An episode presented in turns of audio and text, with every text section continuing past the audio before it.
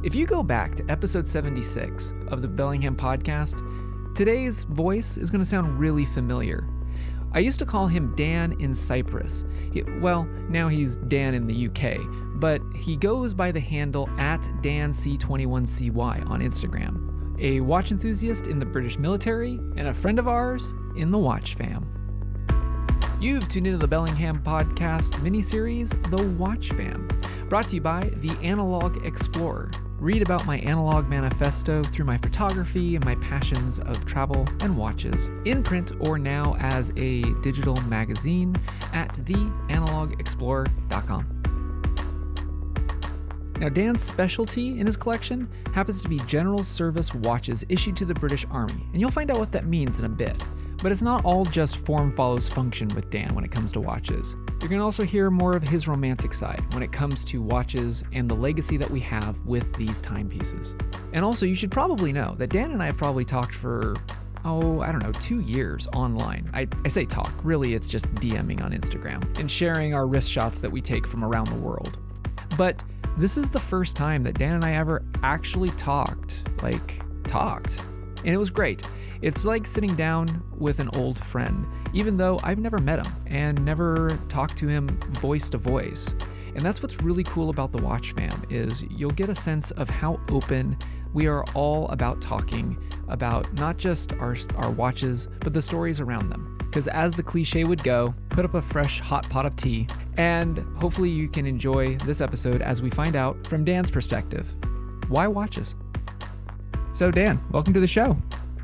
Hi, Gene. Um, thanks for letting me uh, come on the show, man. It's uh, really cool to finally be, well, partake in your podcast not just be an avid listener every week. So that's quite cool. In light of this episode, I have a special uh, tea that I brewed because I figured if I was talking to somebody in the United Kingdom, I might as well be brewing a good cup of tea. I've got a vintage Earl Grey before me as we, we chat. Ooh, you're teasing me. Now, are you having it with milk or lemon?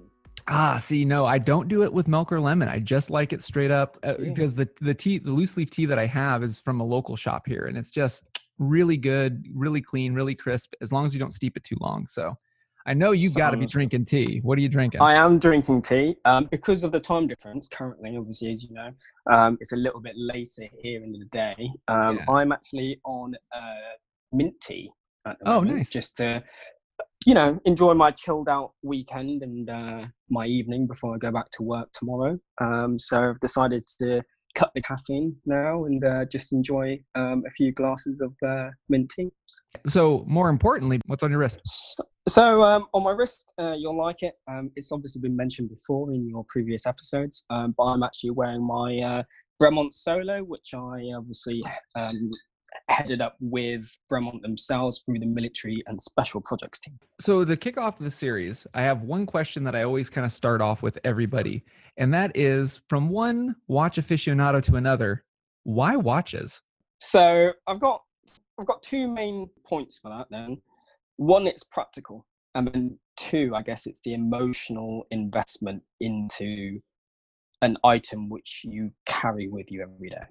So they're the two main reasons why I went down the watch collecting route. outside of just the practical and emotional sense i know that as a collector you you kind of have a unique collection that you scavenged across uh, i guess much of the world i mean uh, can you tell me a little bit about your your special seiko collect or i guess your service oriented watches collection that you were able to put together we talk about the practical element, right? So I joined the military um, when I was 19 years old, and the first thing you get told when you join the military is you you need a watch. Okay, you know you need to be able to tell the time. You need to be at a place with whatever you need for a certain time. You know, and the military obviously, you know, runs everything by you know by timing and being punctual. So it's that practical element that you know kind of made me look into this collecting hobby when I joined the army, I found out that the British military used to issue watches to soldiers. Now, for me, that was quite interesting because I also, outside of collecting watches, I'm actually a bit of a history geek. Um, I like reading up about military history and history in general. Um, and I also like collecting old things.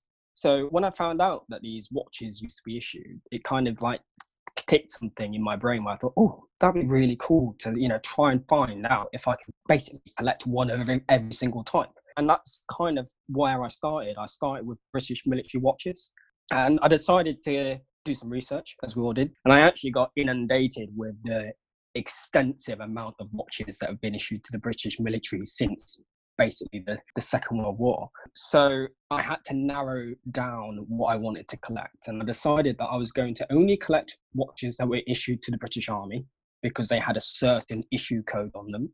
Um, that issue code, as we know, or people would have heard of, is the W10 reference that is on the back of every wristwatch issued to the British Army.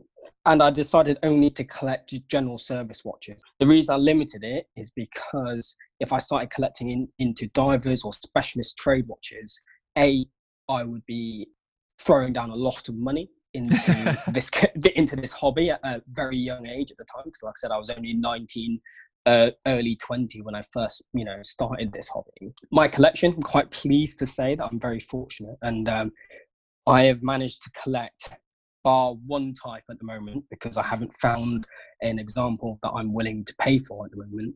Um, one of pretty much every kind of general service issue watch to the British military since the Second World War. I mean, outside of being just a collector, you you had a special project with Bremont to get the the the watch that's on your wrist today. Do you have any other current projects that you're working with? Yeah, so I've had an involvement with a project. So I'm a, I was a client and support of this project. There's a new watch which has come into creation, as it were, by a company called Elliot Brown. Okay, so Elliot Brown are a, a British watch company.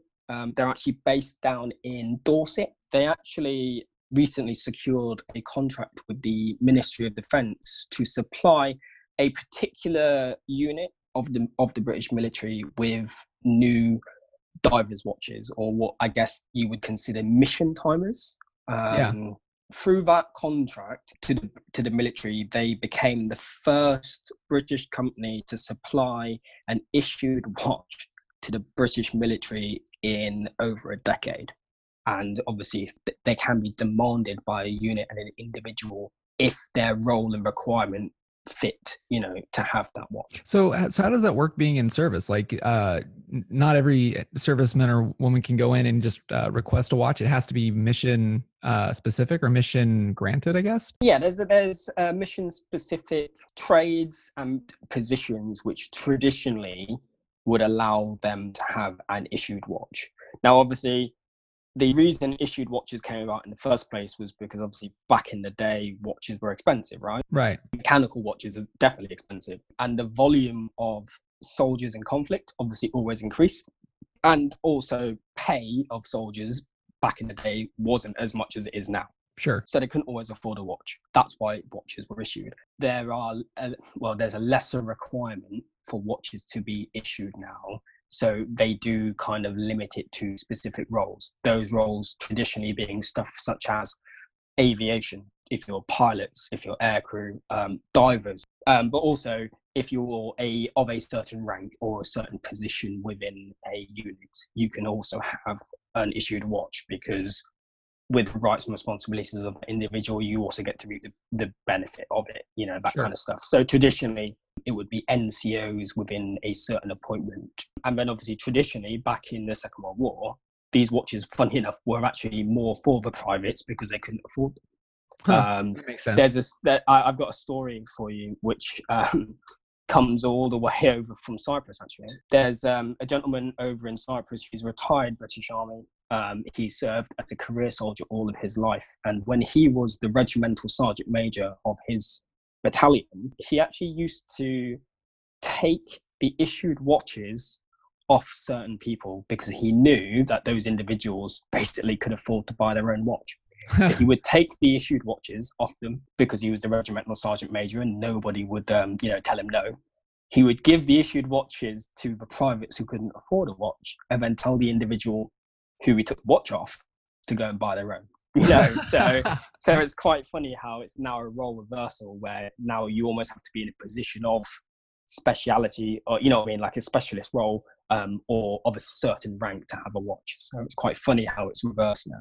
But I mean, re- regardless of the role, like in the case of like Elliot Brown, like these these watches are being made still specifically as as a tool, right? Like this is still being field tested, field abused, field used, right? Yes, yeah. So these watches, you use this in the field, you use this, you know, in work, and actually, when you leave the unit, you are required to return it because, like I said, ah. it's only issued to you. It's like your uniform is issued to you. You technically Got give it. it back. You know what I mean? I'm not saying that they will all be given back because things happen, as we know. And so, when, like, in the cases that sometimes these watches don't get returned, like, because I mean, anybody in the watch fam has has surfed through uh, the flea bay to try to find like the Dirty Dozen watches, or, or you know, goals. Yeah, yeah, yeah, the watches that were in service and stuff. How is it that some service personnel are able to keep the watch and then later it gets sold or it gets inherited and stuff if, if it is uh, military property. Well there's, there's, there's two things that that can happen. Um, the most common is the individual claims that they've lost it mm. and they will get charged for it. Ah, okay. So they will get charged the month they get charged or in theory get charged the monetary value of which that item costs you know, it basically because they've said, well, you've lost military equipment, you're paying for it. You know, it's obviously through a, it's obviously through a defense contract, so they don't pay what you would consider full retail for it. They pay the amount of money that the government or the military buy that in that individual item for. Sure. That is not um, representative on the prices that some collectors will pay on eBay. I'm just saying, right? Um, which is quite funny. Um, that's the most common reason why these things end up on eBay. Mm. Um, and then the other reason is um, there's a thing which the British military call it anyway. I don't know what the equivalent would be in America, but it's called war stock. So sometimes there's an influx of kit and equipment which is predominantly going to be used in conflict. So if it's going to go to a conflict zone or a war zone, it's mm. classed as war stock. And what happens is, even though it's issued to that individual, because that person's going to a environment which is less permissive, that is more, you know, violent and all that kind of stuff.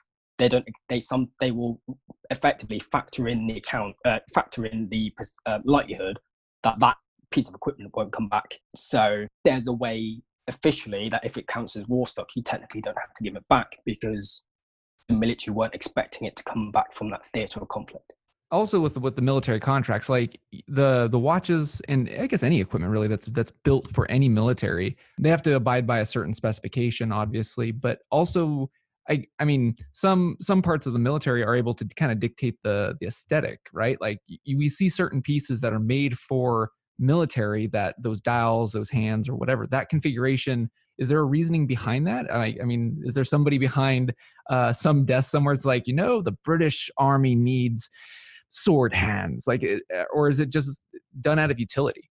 I know that every single piece of british military equipment has a specification that it had to adhere to. All of that kind of stuff is more born out of a utilitarian practice rather than oh they specified whatever you know the way to look. That being said i know that in terms of the elliot brown project this was done slightly differently. So with the Elliot Brown project, the unit of the British military actually already had exposure to Elliot Brown. And because of where they're headquartered and where this unit is headquartered, they cross paths a lot. So actually, a lot of the um, members of this unit had bought civilian Elliot Brown watches. Oh, okay. So when they decided, or when the need arose for this unit to have new issued diving watches, because of the unit's budget and their flexibility with who they can approach for equipment, they went to who they knew. They went to Elliot Brown.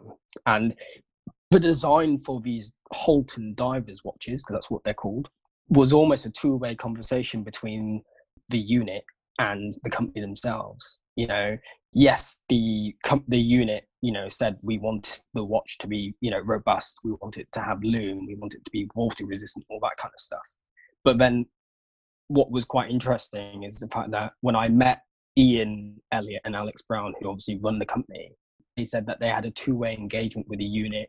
They got members of the unit to bring their own Elliott watch, Elliot Brown watches in to the meeting and said, right, You've already bought one, our watches of various, you know, models. What do you like and what don't you like? And we'll incorporate what you like and we'll take away what you don't. You know, that's quite unique, really. Whereas yeah. previously, you know, if you look at the CWC G10 watches and W10 watches, Right. that would have just been um, uh, MOD um, specification order where Right. they've gone right. We want the watch to be accurate within this amount of time. We want it to have a power reserve of roughly this time. We want it to be luminous, and we want it to, you know, be of this size. Send this uh, specification out to various companies. When the companies bring back the prototypes, we'll pick one. You know what I mean? right. Right. that's not a two-way conversation whereas with elliot brown it was a two-way conversation it was well actually we need this this and this actually. The they got direct feedback from the people that would be Yes. using them practically as opposed Yes. to you know the big government agency saying like hey here is a, just like any other government whether it's the united states or uk like you know here's the spec sheet. Check all the boxes. If you get all the boxes you get the contract. Like exactly. and and also not only if you take tick all the boxes do you get the contract? It's also if you tick all the boxes and you meet our price requirement you right get right. the contract you know because unfortunately in my experience certain pieces of equipment to the british military are colloquially known to have been to have gone to um to the cheapest bidder you know and that kind of stuff because also the mod want to save money because issuing uniform or kit and equipment on large volumes costs money you know con- Right, right. defense contracts cost money and a good example of that is you know we hinted earlier at the vietnam Seikos that I heard. The Vietnam Seikos, again, the units or the MACV-SOG unit, which was obviously the special forces in Vietnam, they obviously had a bigger budget than the you know the larger frontline units that you would think of in the Vietnam War, so they could almost demand whatever they wanted. When they demanded watches, funny enough, the operators in the, that unit they demanded Rolex watches because they knew that they could get the most expensive pieces of equipment because the government were willing to buy it. That obviously didn't happen because defense contractor he did almost what Elliot Brown did was he went out and met the soldiers and he met the operators in the units and said, look, I see that you've asked for Rolex watches, but actually Rolex watches at the time cost up to $120 each. But I see on your wrist that you've gone down to the local PX and you've bought an $8 Seiko. Why have you bought that $8 Seiko? And the soldiers were like, well, they work, they're luminous, they've got this, they've got that, and all, all these reasons. And he went, right, I'll go to Seiko then because they'll make me exactly what you want for less money. Hmm. You know what I mean? So it's obviously it's also down to the the costings of um of a contract as well. So that's another reason why these divers watches, the Elliot Browns, are te- more limited and I guess sought after because not many will have them issued. so so let's talk about the current project so uh, i mean you you i presume you do have one I do, I do. I went and collected mine just before Christmas. It was a Christmas present to myself. it was it was a good it was a good Christmas. But the um the project itself, okay, so is the Elliot Brown Holton 354. Okay, so 354 takes into account, I believe, the anniversary of the Royal Marines, which the project basically commemorates them as a unit slash the Royal Navy. Ties in with the Holton. The name Holton comes from the Royal Navy ammunition factory based on the um, on the south coast during the during the Second World War. Only 60 of these watches were made, and they are slightly different to the issued iteration of the Holton watch to the to the for, um, to the um, British forces. So these ones come in different dial colorations. So I've got a, a subdued grey. Um, subdued gray so that that's bellingham Yeah. approved right there nice nice. there you go. And then you can also have bought a dark blue dial. So they're the two main things um, which differ the 354 Holtons to the issued Holtons, because obviously the issued ones have a black dial. Um, the other thing that is different is that this has a sterile dial, so it actually only has the Elliot Brown shield on it. So Hmm. it doesn't actually say Elliot Brown. And it also has a different handset in that the minute hand is orange. So it's Hmm. outlined in orange. Uh, and that's almost a throwback to the 1960s divers. right Um, like the old Squales and um yes. uh, the Ploprofs, i think had the, that Yeah. type of hand set up Exactly, very much that. Um, but they kept the sword hands, so it's still got sword hands, but it just has an orange minute hand just to differentiate it and make it a little bit more different. And as far as I'm aware, it's the only Elliot Brown project to date which has an orange minute hand. Hmm. Um, and the other thing that it doesn't it that differentiates it in terms of complication is that this doesn't have um, a date window hmm. purely to keep the symmetry of the dials. So on the Elliot Brown uh, Holtons with the black dials and the issued ones, they obviously have a date complication, and the date is uh, roughly at the 430 position. Oh, okay. They rem- they they removed it for this project just to keep the dial symmetry. But it also has a fully loomed diving bezel, which is fully graticled or whatever you'd class it as, zero through to sixty. Is it bidirectional or is it unidirectional like a traditional? Unidirectional, diver? like a cool. traditional diver, and then also on the the rehaut between obviously the dial and the crystal, it's got twenty four hour time. Nice, nice. Yeah. So again, so it's, a, it's an absolutely lovely watch. It's amazing. Yeah, and it, and again, getting back to what what military service really needs: legibility and functionality. Uh, yeah, exactly that. So everything about this uh, is almost where form follows function throughout the whole project. So, for example, the case has also got a special kind of coating which basically repels dirt, grime, all of that kind of stuff. Blood blood potentially yes um, the spring uh, the the lugs um, and the spring bars aren't spring bars they're actually screw in bars so you could basically hang off this if you really wanted to and it's not going to go anywhere i think you're more likely to lose your arm before the watch came off your wrist. So, there you go. You, you should know. send that into Elliot Brown as the as their slogan for this this run. You might lose your arm, but you won't lose your watch.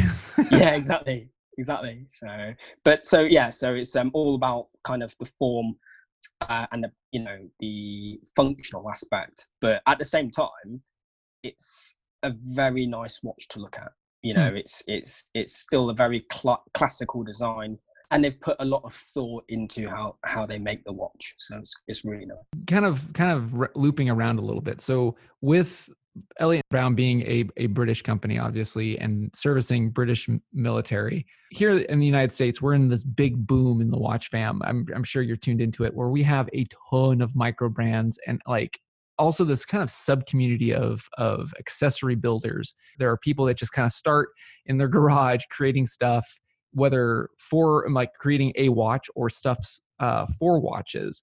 Uh, are you seeing something similar over in the UK? There's um there's definitely been a boom in the last couple of years where you've got micro brands popping up, you know, or British watches kind of becoming, you know, coming more to the public eye, more to the forefront, I guess, to the what I would class as the average or the more general watch collector. I say that like watch collecting is like a massive hobby and that's normal. It's obviously a very niche hobby still, but I find that military watches are even more niche within that.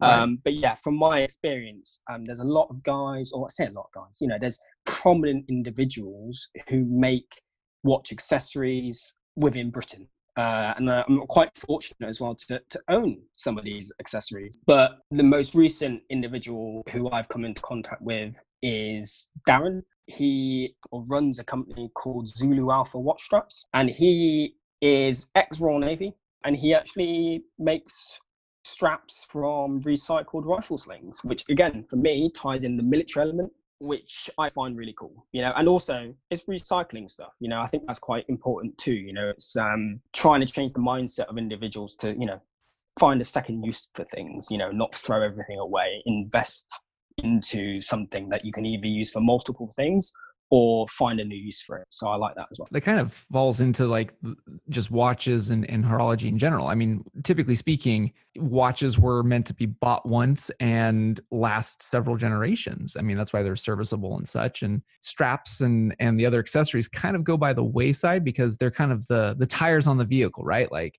yeah tires every so often. So with Zulu Alpha straps, they're they're using rifle slings like uh i mean for people that are not in the military like what what is that and and how is that being adapted to a, a watch strap so a rifle sling is obviously that material which um, traditionally loops through two points either end of a rifle, which enables a soldier to carry that weapon system without it always being in his hand.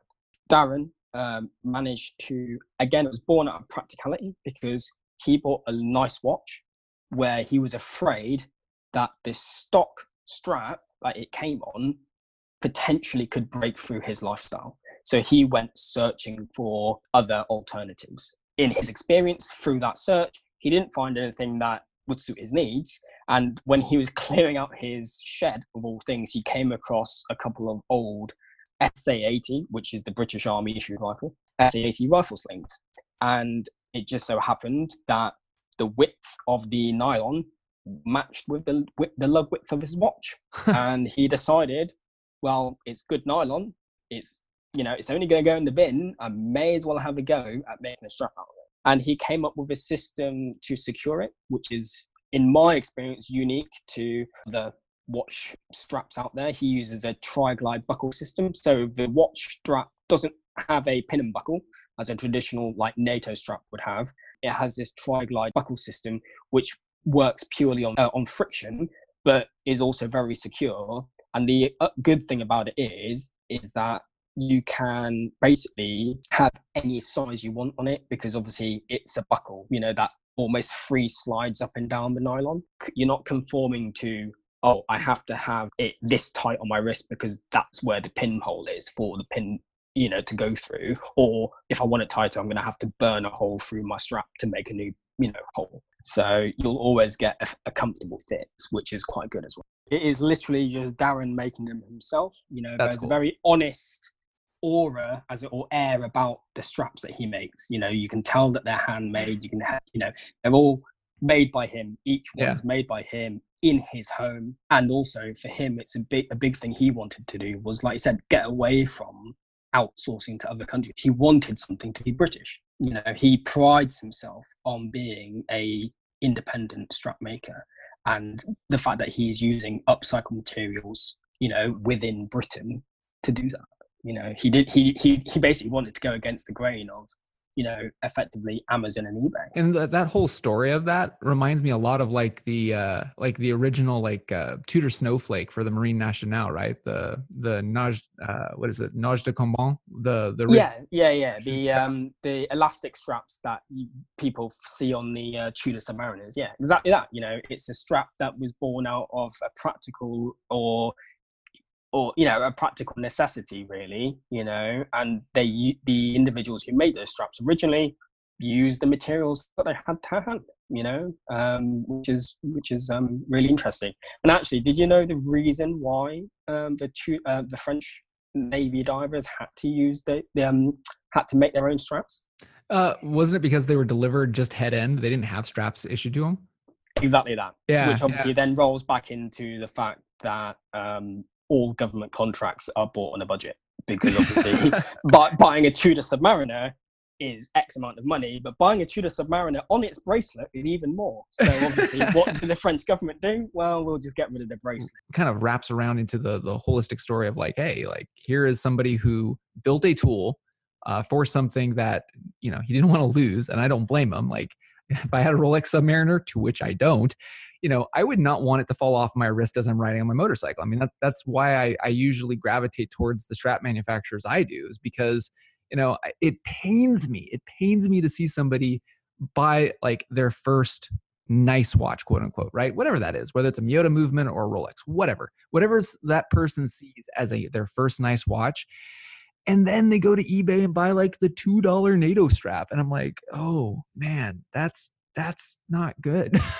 yeah, no, I, I wholeheartedly agree with supporting an individual to do something that, like you said, they're passionate about is, right. is, is really important. And like you said, also, yeah, the practical elements of recycling something or upcycling something because we may as well use it because, like I said, you know, it's only it's unfortunately only going to end up in landfill, and that's that's obviously not really what we want to what what we want to do. So. No, no. But it, it's funny, isn't it? How, like you said, people will go and buy a two dollar strap for a really nice watch.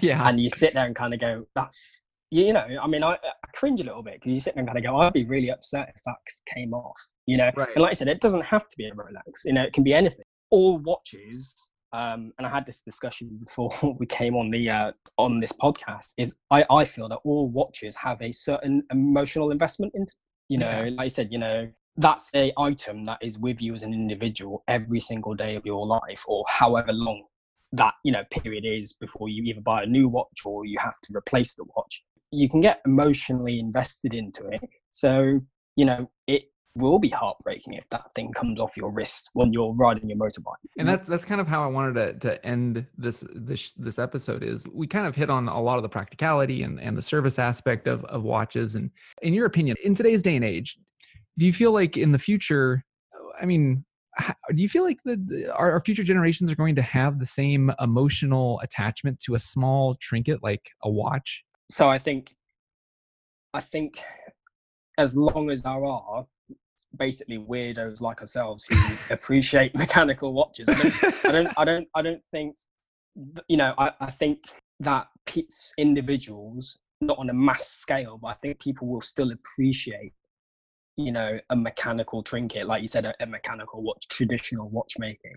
Yeah. But I think the thing is, is like you said, it's such a unique hobby. I think it's still gaining traction, isn't it? And it has been the dawn of all the watch forums. You know, it's it's still growing. And apparently, I don't know how true this is, but I was told when I went into a boutique a couple of weeks ago that actually their sales in the last year have only gone up because mm. of the reason that younger people, I say younger people, people of my generation, you know, mid twenties, yeah. want to escape being connected to something. The point to them is that they want to escape the idea that something on their wrist is going to give them a notification. So they go and buy a Seiko, they go and hmm. buy a Casio, they go and buy something that is just an entity in itself. Yeah. And I'm hope that as individuals continue to do that, that yes, they will become emotionally invested. I mean, I look at my watch collection, AJ, and every single watch, I've got an emotional connection to it, be it my father's watch, my Omega that he gifted to me when I was 23 for my birthday, or to my Bremont, which I designed for my trade within the military, through to my first CWC. They all have memories accredited to them, you know, and I just hope that when it gets to that point where I kind of shuffle off my mortal coil and these watches get handed down, that those family members look at these watches and these, like I said, mechanical trinkets whether they're you know even though they're like you said technology technologically outdated that they s- see it as an emotional investment of me into that into those items yeah i, I feel the same I mean, way. the only watch that re- in my collection that i really don't have any current emotional investment in it is actually my explorer because i bought it brand new. But the way i look at that is that that watch will travel with me and gain new memories. You know, all of my military watches have stories before I own them. The Rolex doesn't. So I hope that when it comes to handing that down, that you know, say, you know, my son or my daughter will look at that and say, that was dad's watch. The way that I look at my father's Omega. I think we all, I think anybody in the watch fam, like uh, we, the thing that makes us all kind of tick is that we always have that one watch or that one story that led us to that to, to coming into watches, honestly, because that's why I started off the show with why watches, because that's the one question that as a watch person, we all get every time. Yeah. And it's funny because talking to another uh, watch aficionado for however long we've been on this this this call, you know, it it's a it's a sit down and long story, and it's funny because in today's day and age, I find that when somebody who's a non-watch person asks that question, they're just like, "Oh yeah, well, why watches?" You know, and it's funny because they don't really get the idea behind what like what what what we've kind of described is it's emotional it's it is something of legacy an heirloom. This concept of an heirloom is being lost. Yeah. And it's really cool to hear your story with regards to not just you personally but also seeking out the the vintage of of, of watches that you found because of your heritage and, and your family's heritage to british military. Yeah. No that was a big thing you know like you said it's the idea of yeah it's a romantic element to it isn't it i think with watches there's a romantic oh, element oh, totally. there's a story element to to these trinkets to these devices you know because fundamentally like you said all they do is tell time you know but it's yeah it's that emotional link that i've put to that in that you know that item more than anything um and it's romantic You know, I think there's a romantic element as well of the idea of a watchmaker sitting there and making it. You know, I think society, modern society, is so wound like I said everything's fast paced isn't it? You know you can turn your phone on you can get a notification you know what's happened you know halfway around the world within minutes of it happening. Society is so used to things being immediate and quick and disposable that they forget actually having something that isn't immediate that isn't quick in terms of production in terms of the time and effort put into it you know, and the fact that it can be handed down, they don't understand it because they've been brought up in a era where everything's disposable because it's quicker, cheaper, and easier to buy a replacement on Amazon. It's I think it's that personally, but that's just me. That wraps up this special edition of the Bellingham Podcast. Thank you again so much for listening to us, rating us, reviewing us wherever you like to get your podcast. Remember, if you're in the Bellingham area, you might be listening to us on KMRE 102.3 FM, low power. Community radio here in the heart of the city by the Salish Sea. And also remember that this mini series is brought to you by The Analog Explorer. Find out more about my analog manifesto through my photography, my love of travel, and of course, my tick for watches. You can read about it in a digital magazine or in print at theanalogexplorer.com. Thank you again so much for tuning in. I'm AJ Barse, and we will see you next week.